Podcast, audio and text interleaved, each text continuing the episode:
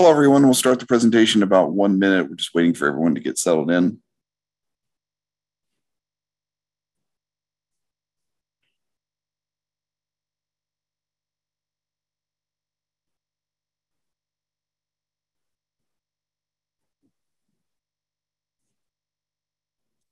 Hello, everyone. We'll start the presentation in about 30 seconds. Uh, we're still waiting for everyone to get settled.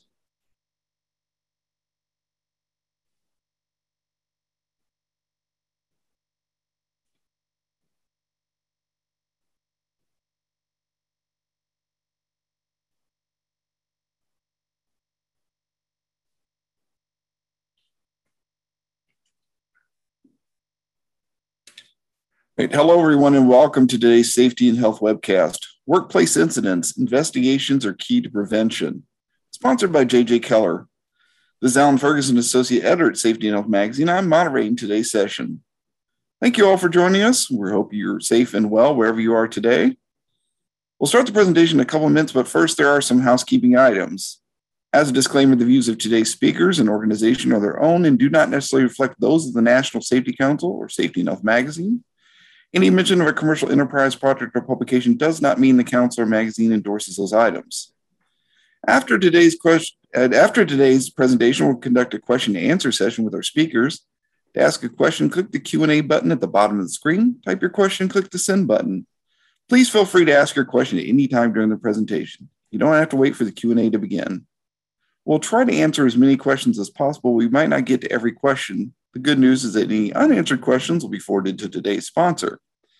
Also, after this presentation, you'll be asked to complete a brief evaluation survey, and I'll tell you more about that a little later. This webcast will be archived so you can access it after today's live event. To view this webcast and all of our past webcasts, please go to safetyandhealthmagazine.com slash events. Just to let you know, our sponsor, JJ Keller, has also generously provided an additional resources, uh, additional resource on the 14 elements of process safety management and its PSM services. Link to that resource will appear in a post event email. And with that, let's introduce our speakers. With us today are Ed Zalewski and Derek Plowden. Ed is a senior editor at JJ Keller. He researches and creates content on a variety of safety related topics and contributes to several products, specializes in issues such as walking working surfaces, powered industrial trucks, and injury and illness record keeping. Derek is a technical editor for JJ Keller's content and consulting services he writes for the monthly newsletter Hazmat Safety Training Advisor, responds to customer questions, and contributes content for several publications. Derek specializes in multiple topics, including construction regulations, ergonomics, walking working surfaces, personal protective equipment, and injury and illness record keeping. Once again, we thank you all for joining us. Gentlemen, whenever you're ready, go ahead and take it away. Thank you, Alan. Thank you, everyone, for joining us. I want to add that today's webcast is brought to you by the JJ Keller Safety Management Suite. This is a solution that works as hard as you do. The Safety Management Suite streamlines compliance at every level of your business and makes it easy to develop, implement, and maintain an industry specific safety program. Because your safety is our priority, your success is our priority, Today's attendees will be offered complimentary access to this compliance resource and the tools in Safety Management Suite. So on behalf of JJ Keller and our Safety Management Suite, thank you again for joining us. Now, today we're obviously here to talk about accident investigations and particularly getting at the root causes. So, I want to start by highlighting the difference between uh, immediate causes, or people call them surface causes, and root causes. So, you may hear me say immediate cause or surface cause. That's the same thing. They are on the surface. Root causes tend to run a little bit deeper. An immediate cause is usually a workplace condition or an employee action that leads to an accident. Think of things like water on the floor causes a slip, or an employee is using a damaged tool. The tool is part of the condition, tools, or environment. The problem is, of course, cleaning up the water or replacing the tool won't necessarily prevent the same situation from happening again. The root causes are the factors that allowed that situation to occur or to arise. Now, these might be things like inadequate procedures, uh, lack of inspections, failure of supervisors to enforce safety rules. There's a lot of possible causes. Obviously, correcting a root cause is a lot more challenging than just fixing the surface or immediate causes. But those root causes do have to be addressed, or you're going to see the same kind of incidents happening again in the future. Now, some state OSHA agencies may require employers to investigate accidents, and federal OSHA, of course, expects you to identify and eliminate hazards, which generally requires investigating. Uh, the only regulation that really requires incident investigations is, is the process safety management. But you know, you want to figure out what went wrong. Beyond that, I've talked to a lot of safety professionals quite a few of them have personal stories involving serious injuries, maybe to a family member. And that's what encouraged them to enter the safety profession. So we know that you care about safety. You want to keep your employees safe.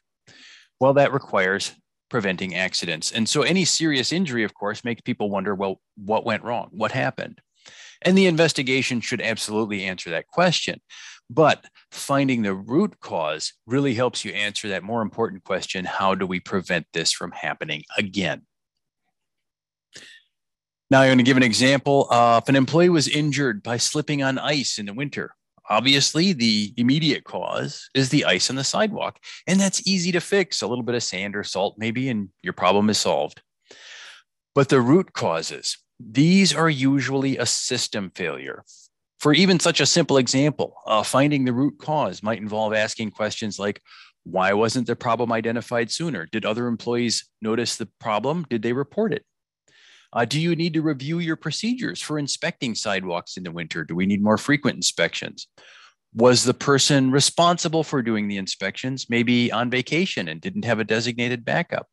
There's a lot of possible causes here that are systemic. And if those root causes can be identified and better yet addressed, you can better prevent future accidents.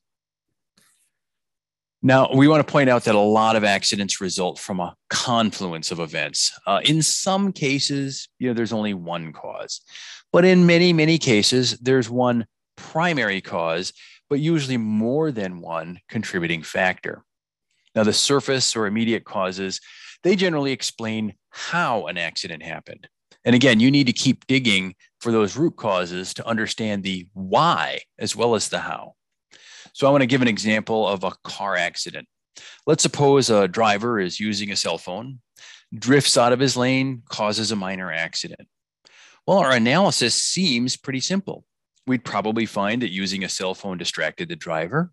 And we can probably guess that if he hadn't been using the phone, had been focused on the road, the accident probably would have been avoided. And that tells us how the accident happened. But the next level is determining why was the driver using a cell phone when he was behind the wheel?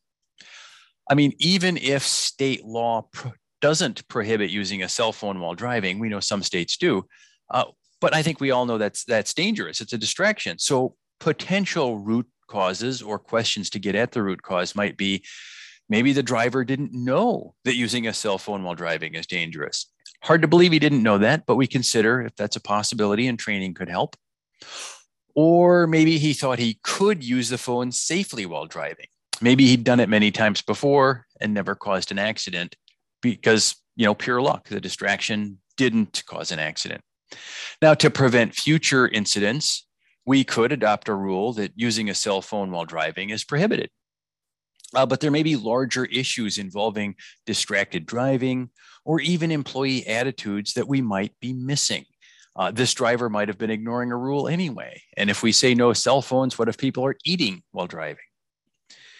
Now, if the driver really didn't know the dangers of using a cell phone while behind the wheel, as I said, then training might be a solution. But if an investigation makes us think that he just ignored the danger, then we do have some other root cause to consider. I'm going to pass to Derek for a bit. Thank you, Ed. All great information. Obviously, getting to the root cause of any situation or incident is exactly what we want to do. And to do that, you have to investigate. Um, but before you can even investigate, you have to have a little bit of preparation beforehand to make sure that you're getting everything you can right, um, to make sure that you can identify what went wrong within a specific incident and really get to the root cause of it.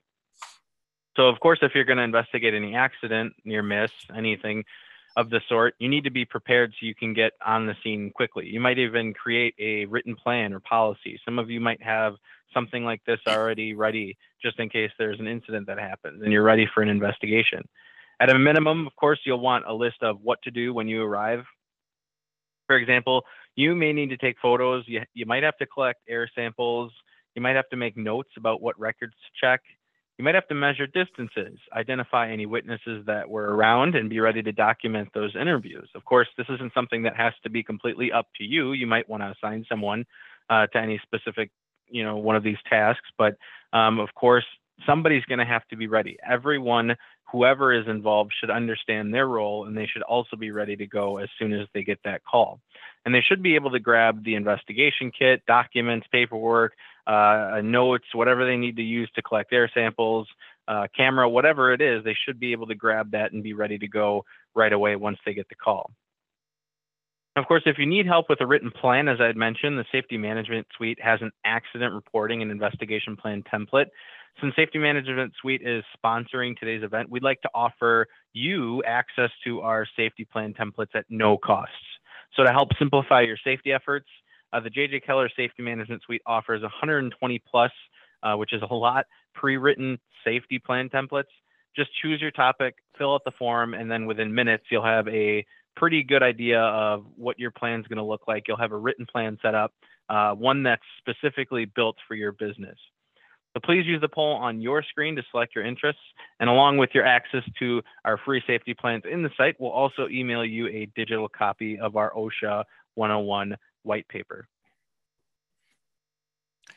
And just as a reminder, folks, if you can, please take time to submit your questions, even your comments. If you have any best practice information that you'd like to share, any wins that you might have, please feel free to send in your questions, comments, whatever it may be, uh, to Ed and I, and we'll get to those at the end of the webcast today, and we'll hopefully be able to address some of those um, toward towards the end here.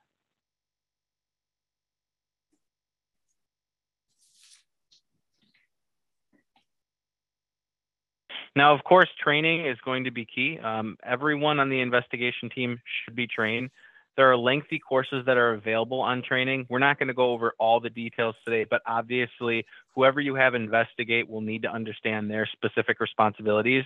They'll need to really know how, when, and uh, you know exactly why they're starting that investigation. There's got to be, uh, you know, something that that that triggers that investigation obviously. They need to know um, how to start it. That may sound simple but if you get a near miss report uh, if the investigator has a meeting well when should the investigation start uh, so you might want to address certain things like that obviously so that there's a little bit of clarity um, you know in terms of finding out that there's an incident but you know there's people who are in a meeting or they're busy you know who's who's going to start that investigation process and how are we going to get it done so that way we can get the information we need to get to the root cause to prevent these sorts of things from happening. Obviously, time is of the essence. So, again, this is going to be really important to cover within your training. If an employee was injured and sent to the hospital, the investigation should probably start immediately. But what if a near miss could have caused a hospitalization? There might be a serious hazard to workers that should be addressed right away. The point is, you shouldn't delay the investigation of a serious hazard just because the injury was not that serious you have to think to yourself it's something that could have been very serious or could have caused a serious injury or or you know god forbid a death or something like that it, all incidents that you know happen any sort of investigation you want to take as seriously as possible and and again avoid that that thought process of well it wasn't that serious so we don't have to address it right away you know it needs to be addressed immediately team members should also need to know what to look for and how to gather evidence, and you'll want to document the findings and offer corrective actions, again, to prevent future incidents. In addition, you'll want to consider training workers about the investigation process. Let them know that if an accident or a near miss happens, the company will, you know, issue an investigation. And beyond that, let them know that the purpose of the investigation, again, is not to assign blame here. That's not what we're looking to do. The purpose is really to prevent future accidents so that they don't get hurt. You might reassure them that if they witness an accident, uh, they'll be interviewed, but that doesn't mean that they're in trouble. Course, you'll want to go over the process so everyone understands how and why investigations are conducted, what kind of questions will be asked in that interview, uh, you know, through that interview process, and how that information will be used. This might also be a good time to remind everyone that preventing accidents is better than investigating them. So you're going to want to remind them to report any hazards or concerns before they have to act as a witness in some sort of you know, investigation. Obviously, letting an employee know that you might see a driver on a forklift driving too fast, although you know there might not have been an accident, uh, that is going to be something that you'll want them to report, of course, so that way you can prevent an accident in the future. Um, instead of having to act as a witness that you know witness that forklift driver maybe hit a pedestrian or you know drop a load you know um, off their tines and cause some sort of accident, anything of the sort. So again, just something very key that you'll want to, um, you know, notify your employees on and train them on. And with that, I'll, I'll press it back to Ed uh, to talk about why we investigate in the first place. Thank you, Derek. Yeah, that's that's a good point. You know, it's it's really the employees; they're the ones who pay the co- the costs, right? They're the ones who who suffer from the accidents if somebody gets hurt, and they, they need to make that real for themselves. Um, yeah, I should have added too. I had the thought when we were talking about checklists and and your accident investigation kit. A checklist is important because this can be a high adrenaline time, an emotional time, and having a checklist of things you want to do, photos you want to take, and things like that. That's very important because once the scene's been cleaned up, if you realize we forgot to take pictures of something, um, you know, it's too late at that point. And that gets into why we investigate. Uh, you know, I talked about uh, making this real for employees. You know, if you provide training for everyone, consider explaining why you investigate accidents. Obviously, identifying and eliminating hazards are major reasons, but investigating also shows your company's concern for safety. And you can highlight your commitment to protecting your workers. As I said, they're the ones who are going to suffer from the injuries. So you might explain that an injury means that something went wrong and you want to know why so you can stop it from happening again. And as Derek said, accidents aren't always the employee's fault. I know that employee conduct can be a factor, uh, but some employees might think they'll be held responsible or even worry that they'll get fired. I'll let them know that if they didn't intend to hurt anyone, like starting a fight, uh, then your focus is going to be on training or other safeguards, looking for those systemic problems to protect everyone by preventing these future incidents. All right, knowing all that, let's go through the investigation steps, and we're going to do this at a high level. Uh, so, first is you're probably going to have to control the scene. We want to make sure that nobody else is in danger, that there's no ongoing threats, but we want to preserve the scene again so we can figure out what happened. Uh, that might require, say, blocking off the area to isolate the danger or so that evidence doesn't get disturbed. And that's the next step collecting evidence, taking photos, maybe even drawing sketches with measurements on uh, certain clearances, how big is a gap, or, or distances, how far away was this piece of equipment. You might need information even on the position of tools or equipment, uh, housekeeping conditions, even air quality can be a factor background noise levels. Maybe someone didn't hear a forklift horn or a warning, any factors like that. And of course, we're going to interview employees. Uh, we're going to check records of things like maintenance or inspections. If there was an equipment failure, did we miss some maintenance or should it have been noticed? You'll check injury logs for any similar cases or reports of near misses. Hopefully, you're, you're getting reports of near misses. Anything that might relate to the accident and help identify, again, both the how as well as the why, the immediate surface causes as well as the root causes. Now, collecting evidence should focus on the facts. And it's normal for your brain when you start gathering data to try and connect dots to draw conclusions. But do be aware of that potential and avoid making assumptions about what might have happened or probably happened, because that could cause you to overlook something important. For example, when conducting interviews, we ask open ended questions. Let the witness tell the story in their own words and ask what happened. Like open ended questions are what happened next. Definitely avoid leading questions. A leading question might cause someone to make something up in an attempt to answer the question. Uh, witnesses might give their opinions, even, but avoid questions that suggest a specific answer.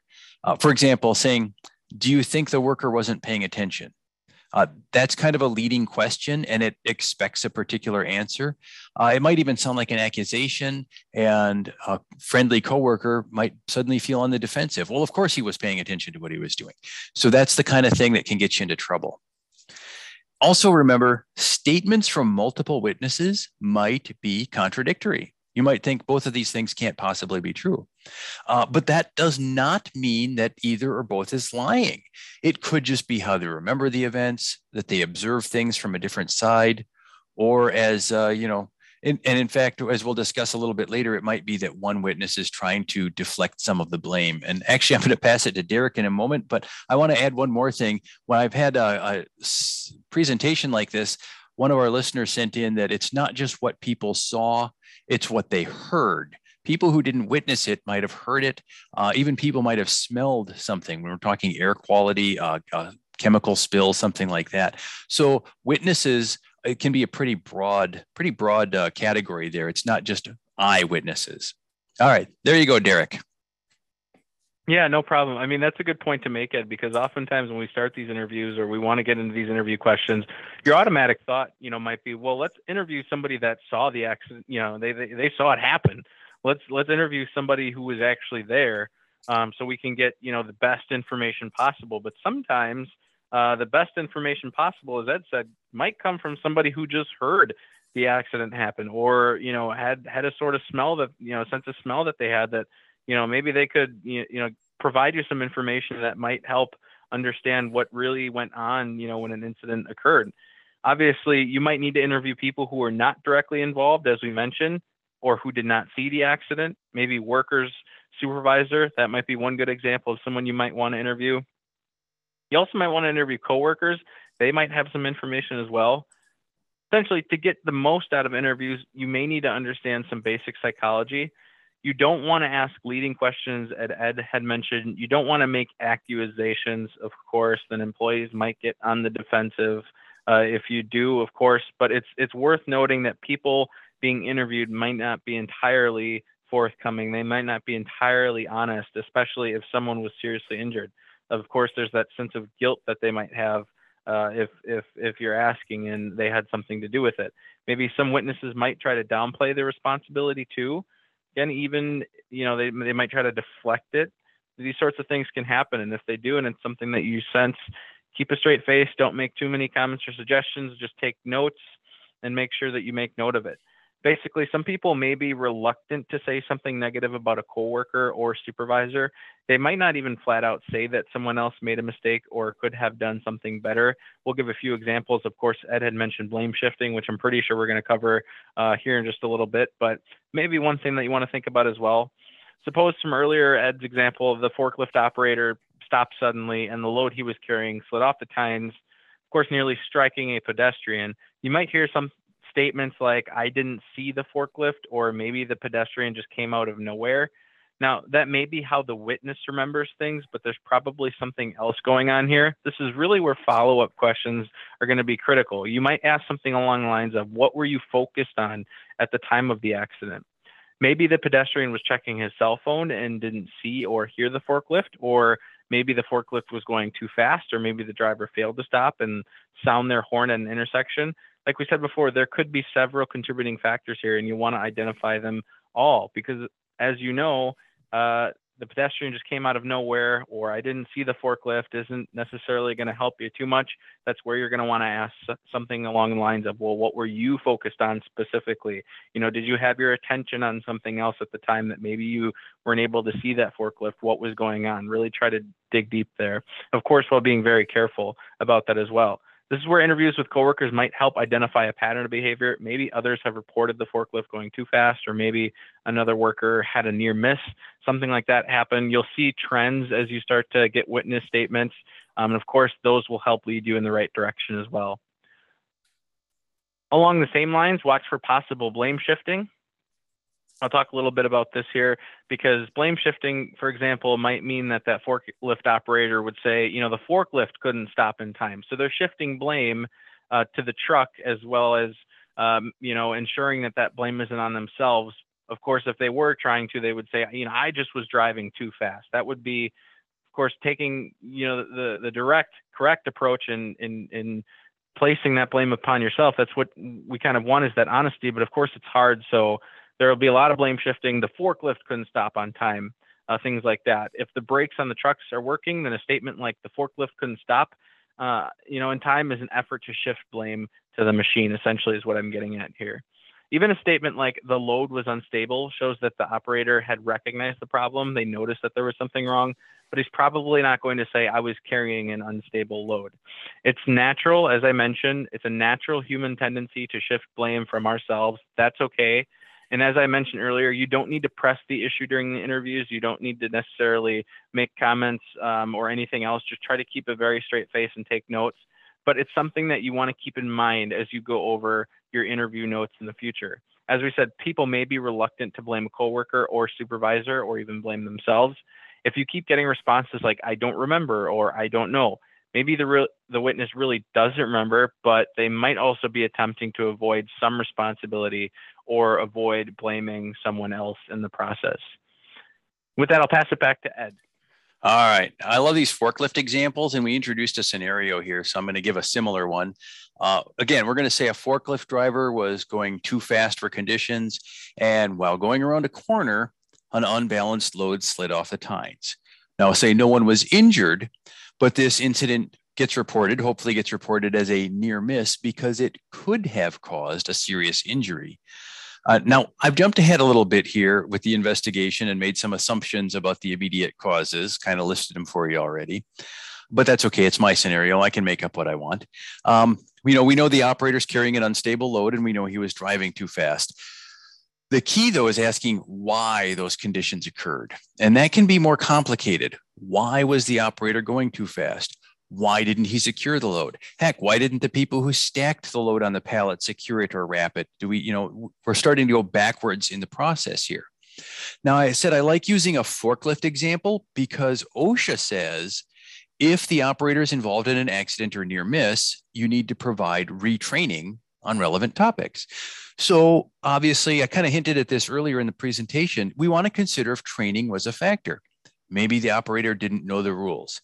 Maybe he couldn't recognize an unstable load. But I tell you, when you're talking about what were you focused on at the time of the accident, I was a forklift driver some 30 years ago. And I can tell you when you're carrying an unstable load, all your focus is on watching that thing bounce. It's a lot harder to notice pedestrians coming and going. So that's the kind of thing we're talking about. But as we get into the root causes here, it's also possible that production demands, maybe, uh, shall we say, encouraged the operator to cut some safety corners.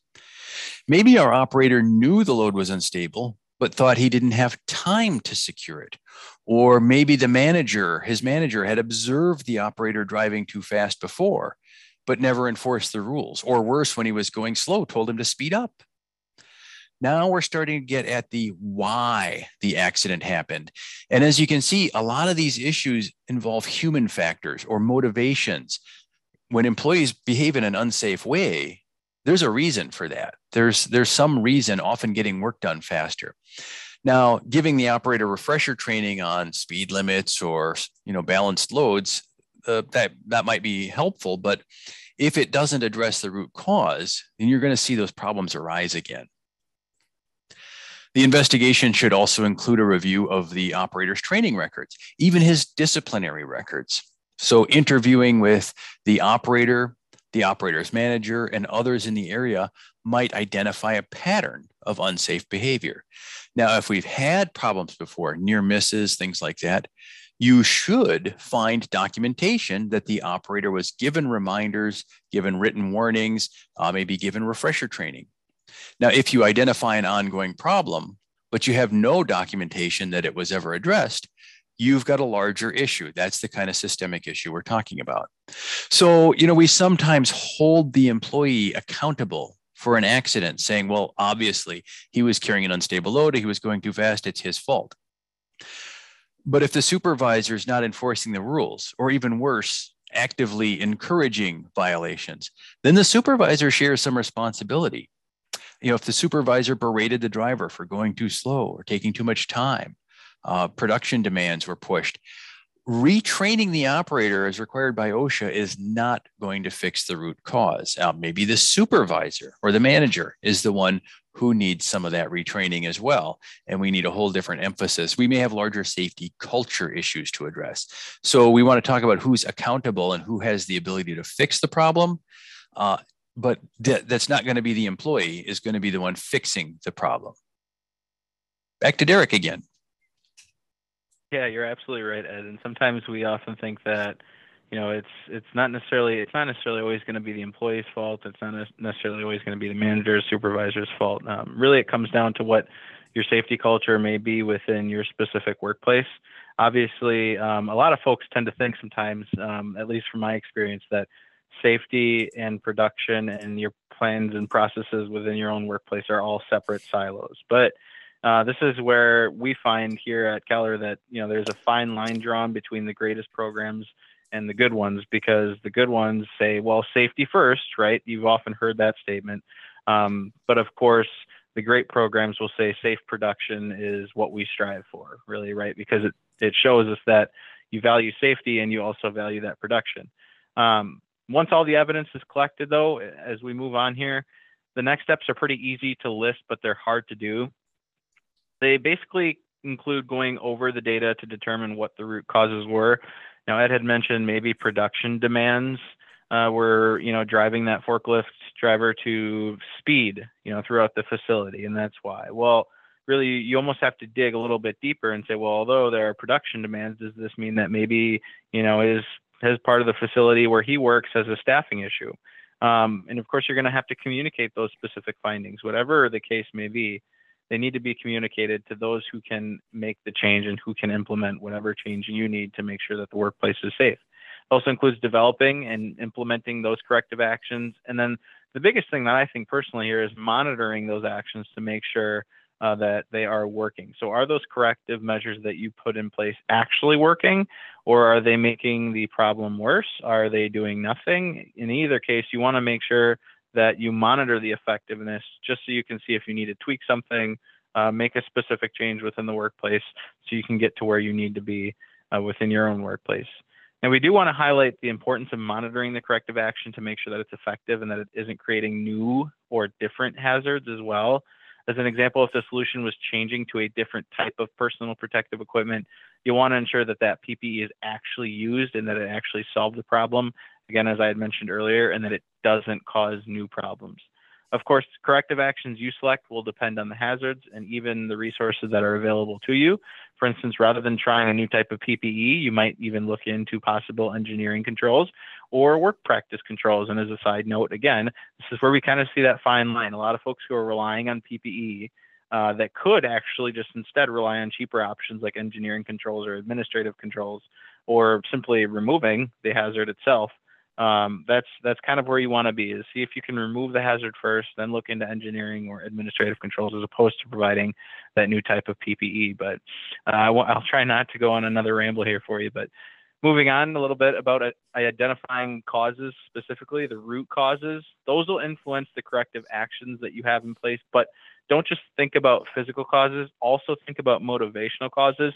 Those are going to be harder to identify and correct but they will need to be fixed Otherwise, the root cause will still be a factor and they may cause future accidents. You may need to ask why questions, as Ed had mentioned several times, to really drill down a root cause like, why did the employee fall? Well, he slipped on a wet floor. Well, okay. Well, why was the floor wet? Well, it turns out there's a leaking pipe well, why wasn't the pipe reported or fixed? And you keep going on like that until you really get to that root cause. Again, you're going to sit and ask why questions a lot. You might even feel like a little kid as you're going through this. Well, why? Why? I have a goddaughter. She's about three years old who, who does this sort of thing. Um, but in the workplace, it's really, really key if you're going to identify those specific causes. Again, corrective actions like retraining may be necessary, but you may still need to work with the manager to ensure that the training gets reinforced on a daily basis. There are a lot of potential causes for accidents from weather conditions to faulty equipment to incomplete procedures. There could even be breakdowns in communication or any number of other reasons. Either way, your investigation should cover the who, what, where, and when of the incident. We've noted that immediate causes address how an accident happened, but again, as I said, you really want to get to the why an accident happened in the first place.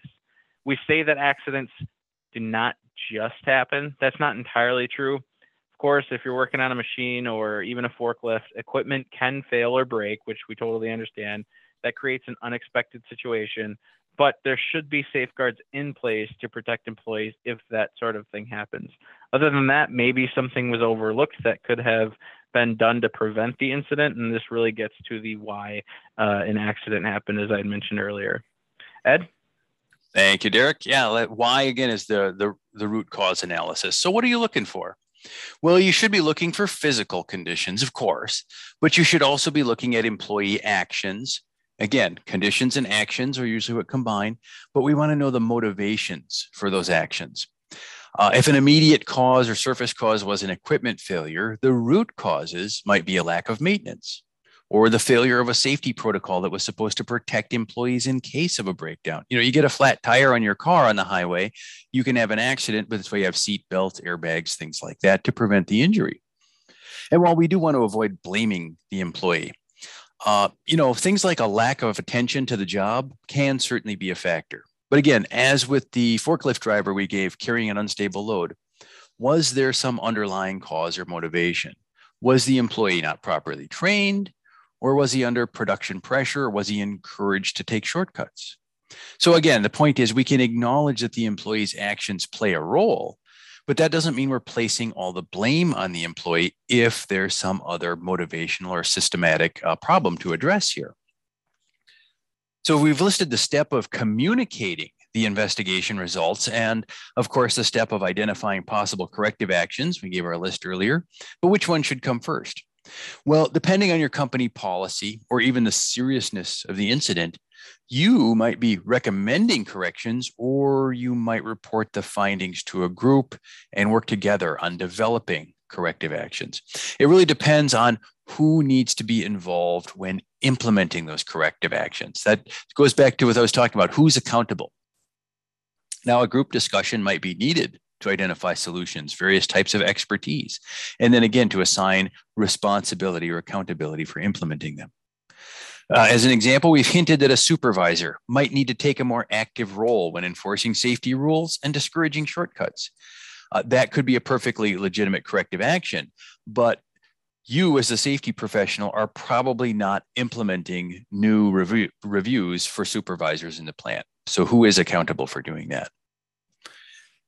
Now, when you put up a report, your investigation summary will describe the incident, uh, probably list any interim steps you've taken to address the hazards. Uh, you know, if something, if, if a fix is going to take a little more time, we might need something in the, in the meantime. Uh, you should document the suspected causes, including your immediate and your root causes, your suspected causes. Those findings should be supported by documentation, whether it's maintenance records, photographs, uh, statements from witnesses. And of course, you'll likely have a list of recommended actions to prevent these incidents from occurring again. So, as an example, suppose an employee got an eye injury because he wasn't wearing safety glasses. You investigate and you find that he was trained, he was aware of the signs that said safety glasses were required. He even had safety glasses with him. Well, why wasn't he wearing them? Well, maybe he felt that the rules didn't apply to him. Maybe his glasses were scratched up and he couldn't see, so he wasn't wearing them. Uh, maybe they were uncomfortable or they were fogging up, so he took them off. Uh, you know, replacement glasses or a new type of glasses or anti fog lens treatments, any of those could be possible solutions to why the employee wasn't wearing safety glasses. And back to Derek already. Yeah, and you know, I actually addressed this one earlier, Ed. I got a little bit ahead of myself, which I apologize for, folks. But um, you know, in this next step, you're really going to want to select corrective actions that you have. A lot of you have probably seen the hierarchy of controls is that upside down pyramid that goes from light to dark, dark being the red side, and that's where personal protective equipment is. And a lot of folks at least tend to think that that personal protective equipment is at the top where they might be able to assign personal protective equipment to just protect the employee right away. However, that's not the case because you can eliminate the hazard at its source, right? So you can completely get rid of it out of the workplace. This isn't always the case, right? We can't always just eliminate a specific hazard, especially if it's a chemical that we need to use in our workplace. We can't necessarily get rid of it but you still might be able to substitute that chemical. Is there a less hazardous one that you can work with that still works all the same? That's just as good as the one that you have. If so, then yeah, you can substitute that chemical. Um, I know another example. Um, someone had came to me and asked, well, I use steel bands to wrap up some boxes in, in packaging that you know we send off to um, to a vendor, and those steel bands are cutting employees. How you know what type of PPE should I provide them? What sort of hand protection should I provide them? And my first thought was, well, obviously you can't eliminate steel band. You're going to need it, right, to keep the boxes shut. Whatever it is that you know that process, you need that band in place to keep the boxes shut. Can you use tape instead? That's kind of a good substitution. Can you use a plastic band instead? And the response sort of was, huh, never really thought of it that way. I thought to just provide some, you know, cut resistant gloves right off the right off the bat. Um, so again, you can substitute, you know, that that specific chemical or PPE, whatever it might be that you're using.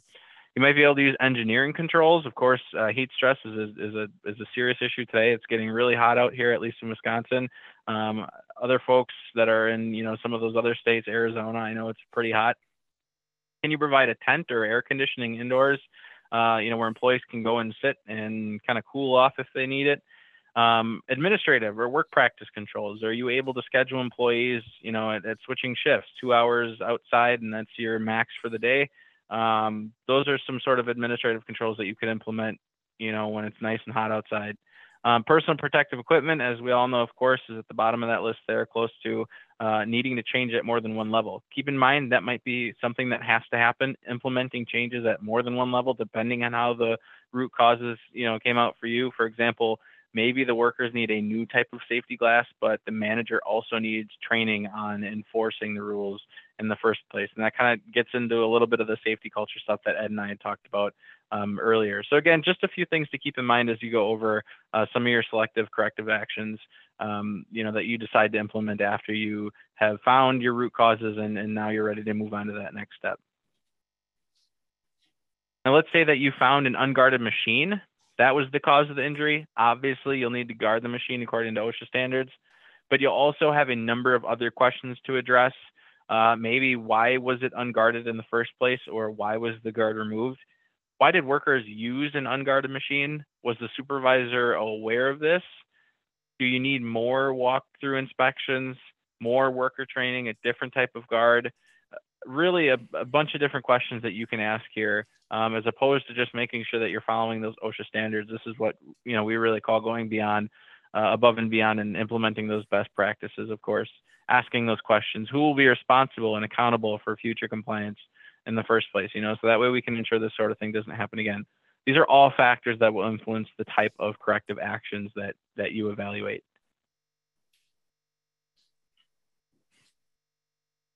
Now, once you've chosen the corrective actions, you'll need to implement them. And depending on the changes needed, you'll want to set up a timeline along with any interim steps.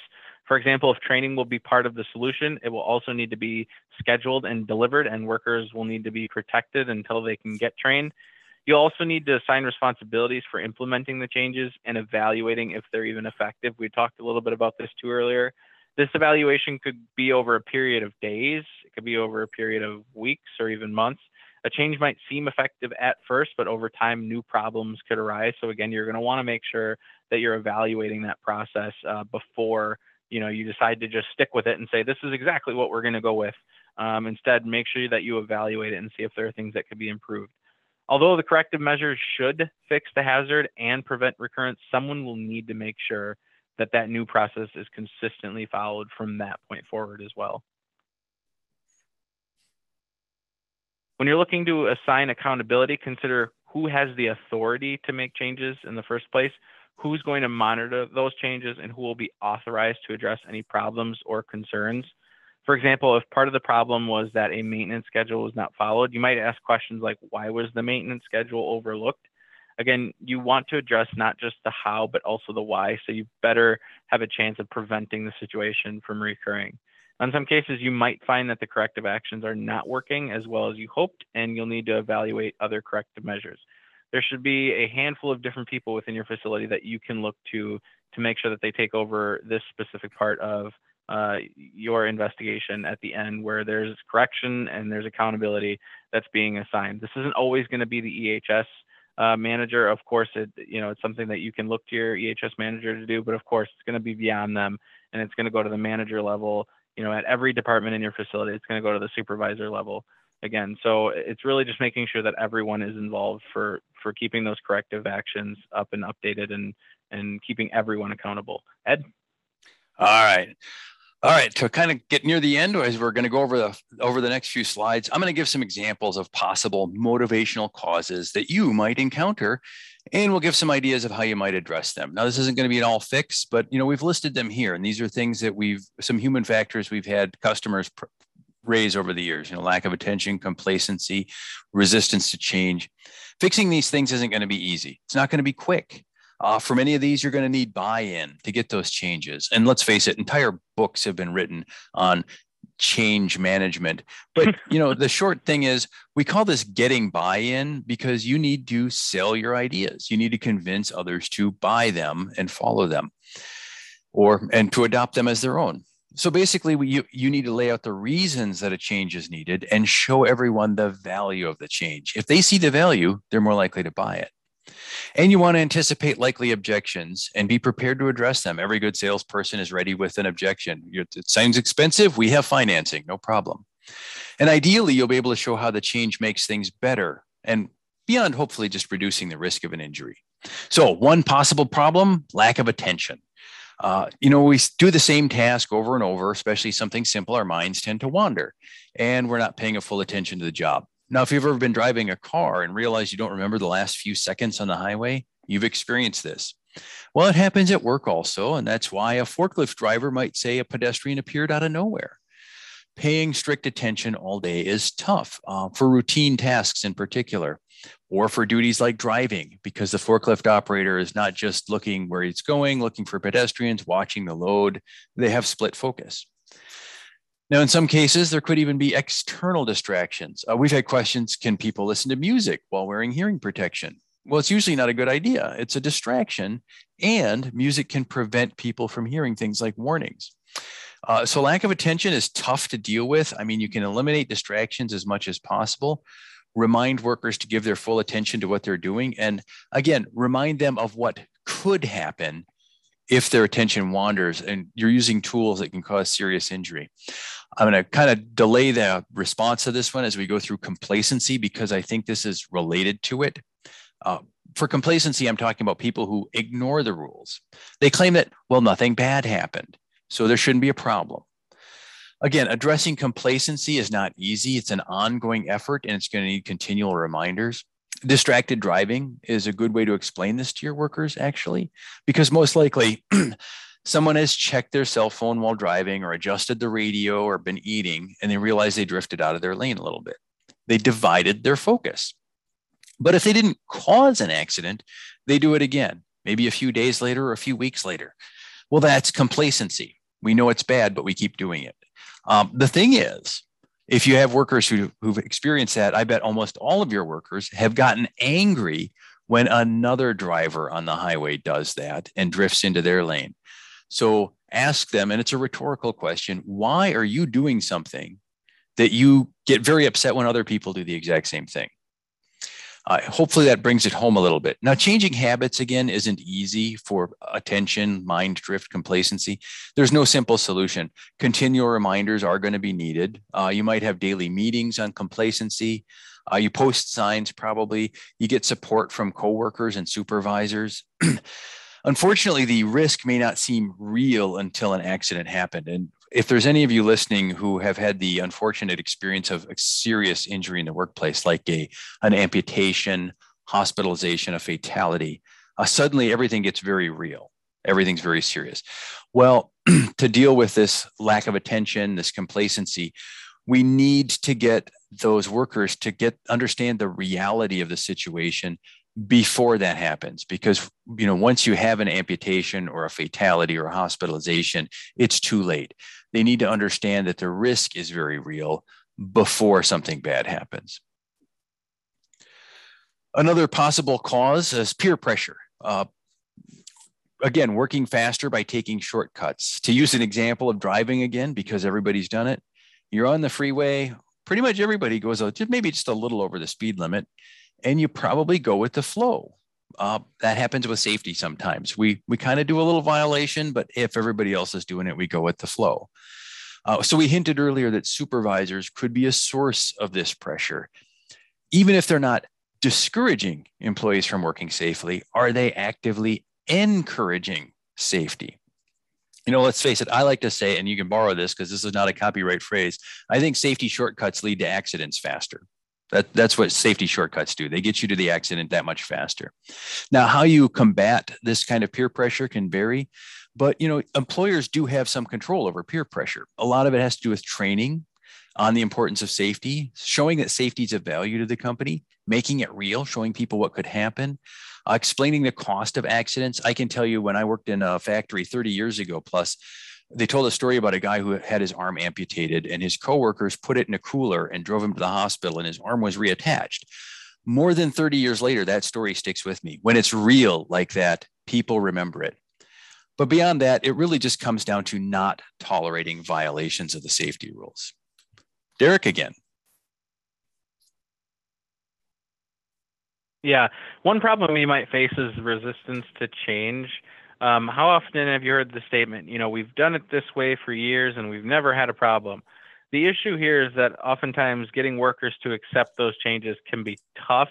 Again, it's not necessarily a problem, you know, it's kind of a really negative way of, of thinking about it, but it's definitely a challenge uh, and one that can be addressed, right? So instead of telling employees to change, try requesting instead that they make a change in the workplace rather than saying, you know, you need to do it this way, try saying, we'd like you to try something new. Your senior workers, especially, will probably be more likely to accept a request rather than a demand. Of course, with that demand comes the feeling of this is an authoritative figure. You know, this is the safety police that's coming after me, that's telling me to do something. Um, of course, when you say we'd like you to try something new, or how would you feel about trying this? You know, they, they get that sense of, of, of, you know, inclusion where they're like, okay, this is something that, you know, they're coming to me for that, you know, they'd like advice on. So um, they may be more accepting of that instead. Some employees will, of course, object. So you need to validate their concerns. For example, if an employee says that's going to take longer, well, you might agree that it could take longer, but that you want to try it anyway uh, acknowledging the objection is much better than just dismissing it by saying something like, well, don't worry about that. That's not your concern. Uh, you really need to validate that objection, not just dismiss the employee. Finally, you might want to tell them too that you'd really appreciate their help evaluating a new process. Explain that after a month, you'd like feedback on how it works. What could possibly be improved within, uh, you know, that that new process that you've implemented? Are there things that you know they'd like to see change? ask them, are you willing to help? Most employees should say yes. And depending on your feedback, you can always say, let's make your suggested changes, then try it for a month. Once they've been using the new process for a couple months, it should become a regular habit. And I can't stress enough how important it is saying, you know, we let's we'll use your suggested changes and we'll try that out. That's huge for employee morale. They feel more included of course, then that improves your own safety culture. You're able to really include all your employees within it. And of course, it's something that they feel proud of as they're working through that process is saying to themselves, hey, this is something that I suggested, you know, um, upper management, supervisors, whoever it may be, uh, you know, from that from that management level, they, they're really hearing me out. Um, again, they're they're really receptive to that sort of thing. Now, we've mentioned that the role that supervisors play a number of times is important, but since they're the day to day contact for employees, obviously it's going to be very key. Supervisors can have a big impact on safety, but in many cases, both the workers and managers are given an annual performance review based on their productivity with little or no recognition for safety at all. Your executive team might have used the phrase, what gets measured gets done. If your company is measuring and rewarding productivity, but you're not recognizing or measuring safety, then you can guess where your employees and supervisors will focus most of their attention. Maybe a supervisor tells employees to work faster, but never really recognizes them for following safety rules, for being as safe as they can be on the job, or they don't enforce the rules at all. Supervisors need to ensure that the work gets done on time, but they should also get measured and recognized for safety records of their departments. Of course, this is where I had said earlier, a lot of the time safety is seen as its own silo. You know, you might start off the day with safety first, everyone. Uh, that's great. But of course, you want to get that safety first, uh, you know, statement into something like safe production is our, is our only goal or safe production is what we strive for. Uh, just so that way you combine safety and the work you do to make sure that that is within your safety culture something that's important, not just on its own or separate. Now, we'd kind of gotten away from the investigation focus a bit, but we think that knowing some of the possible root causes will help you conduct a better investigation. And we want to point out that some root causes may need to be addressed at the corporate level. Upper management may have a tendency to blame employees, which is something that we've talked about earlier. Although employees must accept some responsibility, the root cause for their behavior may come from a higher level, right? So nobody is safe from any sort of accountability. If that is the case, then you'll need upper management support to really get some sort of change within the safety culture. In the end, the purpose of investigating is to identify and address root causes so you can prevent future incidents. And prevention doesn't have to wait for an accident or even a near miss. You might already be aware of some motivational causes we discussed. Don't wait until an injury happens, essentially, is what I'm saying. If you can start addressing those causes now, like we mentioned earlier, preventing accidents is better than investigating them. There may be conditions, behaviors, motivation, or even lack of enforcement or other factors that are currently a problem in some areas. And if it's possible at all, start fixing those causes before an accident happens. And I'll pass it back to Ed here. Thank you, Derek. All right. So prevention is key. And of course, analyzing trends is a big part of that. So we want to give you the opportunity to check out our incident center in the safety management suite. If you didn't elect for access to our compliance tools earlier, now is the time to do so. The Incident Center helps you track incidents, illnesses, injuries, near misses, property damage, and much more. You can analyze your trends using interactive charts. You can auto generate the OSHA Form 300, 300A, and 301 reports. So let's put that poll up one more time. And then we're going to ask, uh, you know, let us know your interests, and we will uh, send you our complimentary white paper on OSHA 101. And with that, I'm going to pass things back to uh, to Alan for a little bit, and then we're going to start taking your questions. Okay. Well, thank you both so much for this fantastic, insightful presentation. Before we start the Q&A, I want to remind everyone the evaluation survey we're asking you to complete. The survey will appear open in a different screen after this webinar. Your input is important because it'll help us improve our future webcast. And it looks like we have time for at least a couple of questions. Um, the first question: If the person did not think there was a risk, and there's and that has been determined to be the root cause, how do you recommend correcting that? All right, I think I marked that one. And if the person doesn't think there's a risk, why don't they think they're a risk? Because I don't know that the employee's attitude is the root cause. We were saying that the employee, and I'm not dismissing your your argument here, but we say we I want to be careful that we're not taking a blame the employee pro- approach. Sometimes the employee is to blame, but if the employee doesn't understand the risk, um, then it's our duty to show them that.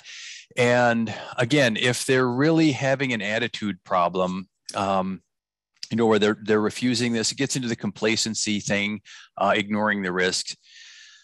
I will say there's there's a reason for the attitude. Attitude is not a root cause. Attitude is a symptom of something else. So when we see an employee has an attitude problem, we can't fix the attitude. It's it's no better than telling your teenager you need to adjust your attitude. We need to figure out from the employee's perspective what's the reason for that attitude. Why don't they see the risk?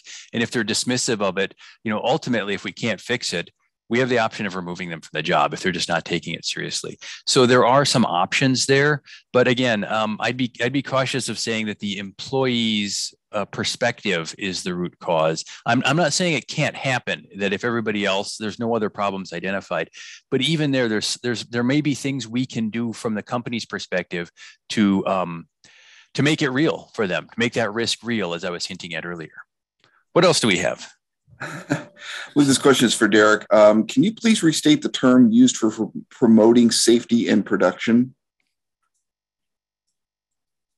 Um, yeah, I don't know that it was a term necessarily. I think it was earlier when I and I had mentioned it too here towards the end, um, where your safety culture is really based on how you view safety and production in the workplace. Of course, any process, not just production. But I had mentioned um, a lot of folks see safety as its own silo, right? So it's something that needs its own separate focus um, at the EHS manager level, or even um, you know maybe above the EHS manager, which is rare. But um, some folks like to think that the EHS manager, he's the only person, or they're you know she's the only person that's supposed to focus on safety in the workplace. That's not necessarily the case. Obviously, everyone is responsible for safety in the workplace, and really that that safety first mentality should really be the safety production, you know, safe production is our, you know, only standard or is our standard, whatever that motto may be, that phrase may be, you should incorporate safety into it because, of course, um, employees, management, whoever should see safety as something that's integral to your business and what you do because whether it's with plans and policies or accident investigations, all of these things have to deal with safety and you have the same sort of processes within them to make sure that that everything's working smoothly within your workplace and it all affects obviously your business and how you how you function so it shouldn't be seen as its own thing it should be seen as something that you know works in conjunction with uh, your your programs and your processes in, in your facility whatever it is that that you may do uh, out there what else do we have it looks like we have time for one more question. Alan, there um, was one on there was one on a criminal investigation. Can you? Okay, yeah, there, we can go with that one. How do you how do you begin an investigation when a criminal investigation is underway? Okay, now I how do you investigate when there's a criminal investigation underway? I can't give you advice on that one, but I can tell you that if there's a criminal investigation underway, you may have your attorney, you're probably going to have your attorney involved, and then you'll have guidance on this. I wanted to address this one because for serious incidents, a lot of employers will conduct the investigation under the advice of attorneys. The reason is if you do the investigation, OSHA can request the report if the investigation is done under the direction of attorney, it's attorney client privilege protected and OSHA can't grab their hands on it nearly as easily. So I just wanted to bring that up that that's why people will have attorneys direct in a serious incident. And so if you're in a criminal investigation, you absolutely should have your attorney involved. They're the ones who should be giving you advice on how to proceed. Well, thank you, everyone. Unfortunately, we have run out of time. I'm sorry we didn't get to everyone's questions, but all of today's unanswered questions we forwarded to our sponsor, once again, I hope you take the time to fill out the evaluation survey on your screen to give us your feedback. Since today's Safety Health Magazine webcast, I'd like to thank Derek Clouden, Ed Zalewski, everyone at JJ Keller, and of course, all of our listeners. Thank you and have a safe day.